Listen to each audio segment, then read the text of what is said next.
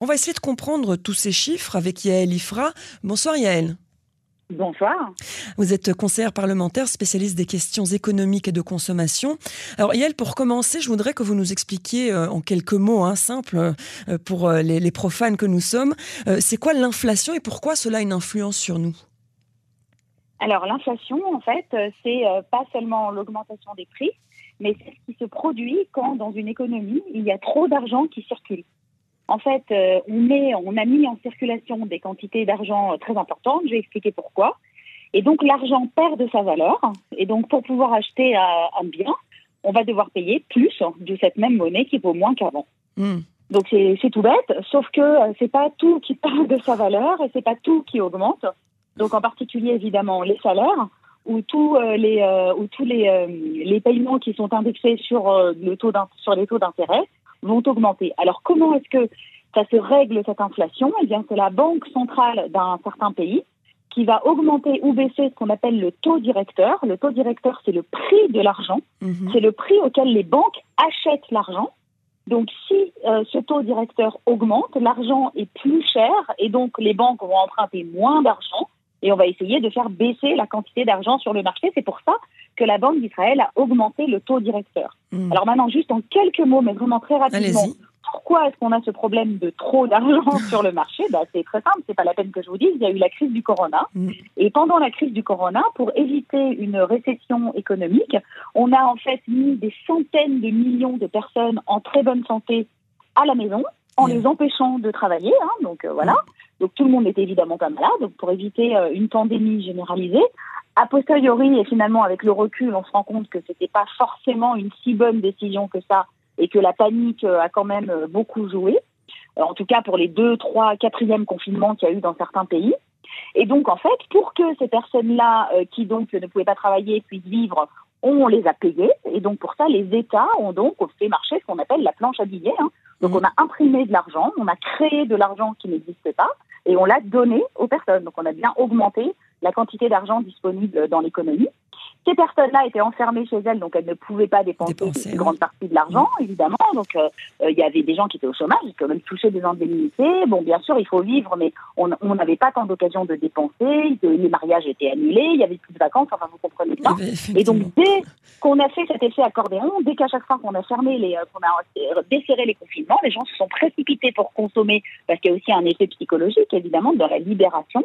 Et donc en fait, cette augmentation de la consommation a créé des tensions sur la demande, puisqu'il y avait plus assez de marchandises, et ça aussi, ça a fait augmenter les prix. Donc il y a eu tout un ensemble, un, un événement économique inédit au niveau mondial qui a fait qu'on a aujourd'hui tous les pays du monde euh, ont ce problème d'inflation. Alors pourquoi c'est problématique qu'il y ait une inflation bah Parce que euh, vous, vous avez, vous avez votre salaire mairie, euh, ou je ne sais pas, toute personne qui a son salaire, bah, on n'y a pas augmenté son salaire euh, de, de 10 ou de 15% comme les fruits, les légumes ou le logement. Mm. Et donc vous vous retrouvez avec des problèmes de pouvoir d'achat.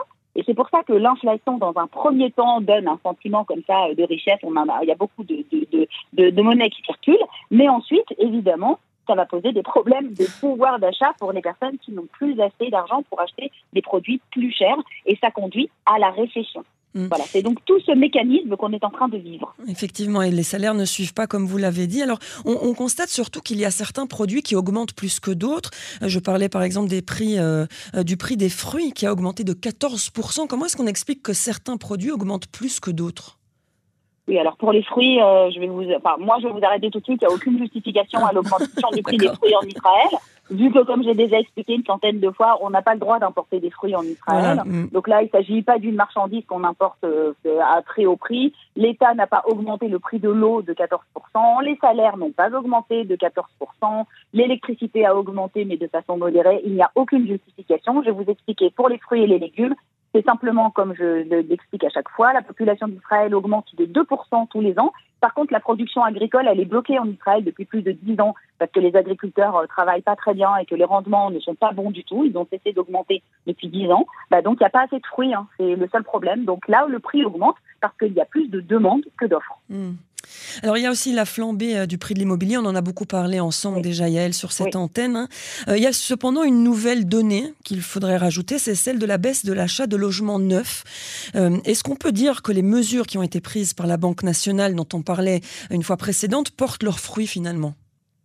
Alors, a priori, ça devrait un petit peu refroidir le marché. Ce qui a surtout modifié la donne pour le logement, c'est l'adoption par le ministère des, des Finances il y a quelques mois de la loi qui augmentait à nouveau euh, la, la, taxe à l'acquisition pour les investisseurs. Vous savez qu'elle avait été baissée par Israël taxe justement à l'époque de la crise du corona. Donc, ce qui fait que pour les gens qui ont déjà un appartement, c'est plus cher d'en acheter un deuxième, un troisième, un quatrième. On estime que c'est probablement ça. Et puis, il y a l'augmentation des prix aussi. Hein. Mmh. Je veux dire qu'il forcément 20% euh, d'augmentation en un an. Il y en a quand même qui vont commencer à réfléchir et ça va, ça va pouvoir refroidir. Après, de là à ce qu'on voit une baisse des prix du logement, euh, je pense qu'il ne faut pas se réjouir trop vite. Il y a aussi euh, les matériaux de construction qui, pour le coup, ont beaucoup augmenté, hein, parce que là, pour le coup, la guerre et le corona ont eu euh, leurs effets, donc le béton, le sable, les mm. métaux, évidemment, et ça, ça se répercute. Et pour les produits manufacturés, donc c'est de ça que je voudrais parler, tout ce qu'on achète au supermarché ou alors les équipements. Alors là, véritablement, la guerre en Ukraine a euh, des conséquences importantes, en particulier sur les produits agricoles. Hein, donc on le sait, le marché du blé, on commence à avoir des sacrées pénuries. Hein, euh, ça se voit en Israël déjà. On n'est pas un pays euh, autosuffisant, loin de là, malgré ce qu'on nous raconte. On importe 90% de notre blé. Et donc oui, là, il y a des tensions très fortes et des augmentations de prix.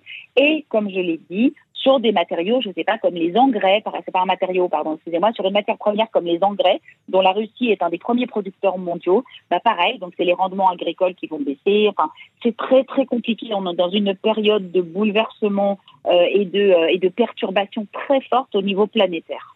Alors justement, à quoi on doit s'attendre dans les mois et les années à venir? Alors les années, je ne peux pas vous dire. je ne suis, suis, pas prophète. Dans les mois à venir, la situation va s'aggraver. Donc je, il faut, je pense qu'il faut le comprendre. Il ne faut pas se cacher la face. Donc évidemment, les banques centrales ont commencé à réagir. Elles ont augmenté les taux. Mais donc, comme on dit, c'est comme de serrer la ceinture euh, très brutalement à quelqu'un euh, qui avait le ventre qui débordait un peu du pantalon. Ça fait très mal. Donc, euh, il va y avoir évidemment donc certains, les entreprises, la bulle de la start-up, toutes ces sociétés qui levaient des fonds euh, sans avoir aucun business plan ni rien. Ça, évidemment, il faut que ça revienne pour revenir à l'économie réelle un minimum. Donc ça, c'est une très bonne nouvelle. Mais évidemment, ça veut dire que les salaires délirants de la high-tech vont peut-être commencer un petit peu à dégonfler. Donc ça va peut-être aussi en Israël faire baisser ce niveau d'inégalité qu'on a vu. Après, il faut comprendre que oui, on va rentrer en récession. Euh, que la croissance va être faible, que les salaires ne vont pas suivre les prix, donc euh, la population va perdre du pouvoir d'achat. C'est particulièrement grave en Israël parce que les niveaux des prix est déjà très élevés. Et vous le voyez, Miri, on mm. commence à voir des mouvements sociaux qui commencent à démarrer. Il y a des mouvements de tentes, hein. il y a déjà des tentes qui ont été montées à Beersheba, à Givataïm, dans d'autres villes. Euh, on voit la grogne sociale qui l'a véritablement commence à s'entendre. Donc on va rentrer dans une période où les prix vont continuer à augmenter au moins pendant un an ou un an et demi. Là pour le coup, l'inflation, c'est des effets à long terme. Mm. Et quant à ce qui va se passer au niveau social dans le pays, eh bien, je pense que euh, le gouvernement va devoir un peu réviser certaines politiques. Israël a beaucoup de chance parce que justement, grâce à ce secteur de la start-up, les recettes de l'État sont au plus haut. Mm. On a eu un mois carrément en excédent budgétaire, hein, ah ça fait rêver le monde entier. Mm. Mais il serait temps que le gouvernement prenne un petit peu de ses sous là pour les réinvestir là où il faut pour réduire un peu oui, pour répercuter ça dans, les, dans bah la société israélienne, effectivement. Bien sûr. Mm. Bien sûr. Merci beaucoup, euh, Yael Ifra. On, reste évidemment euh, euh, avec vous à chaque fois qu'il y a des informations qui sont importantes à analyser, à faire comprendre dans des mots beaucoup plus simples. parce que l'économie, je vous avoue, c'est pas mon, ma tasse de thé, mais en tout cas, dès qu'on vous écoute, on comprend tout. Donc, merci beaucoup et à très bientôt. Bonne soirée. Bonne soirée. Au revoir.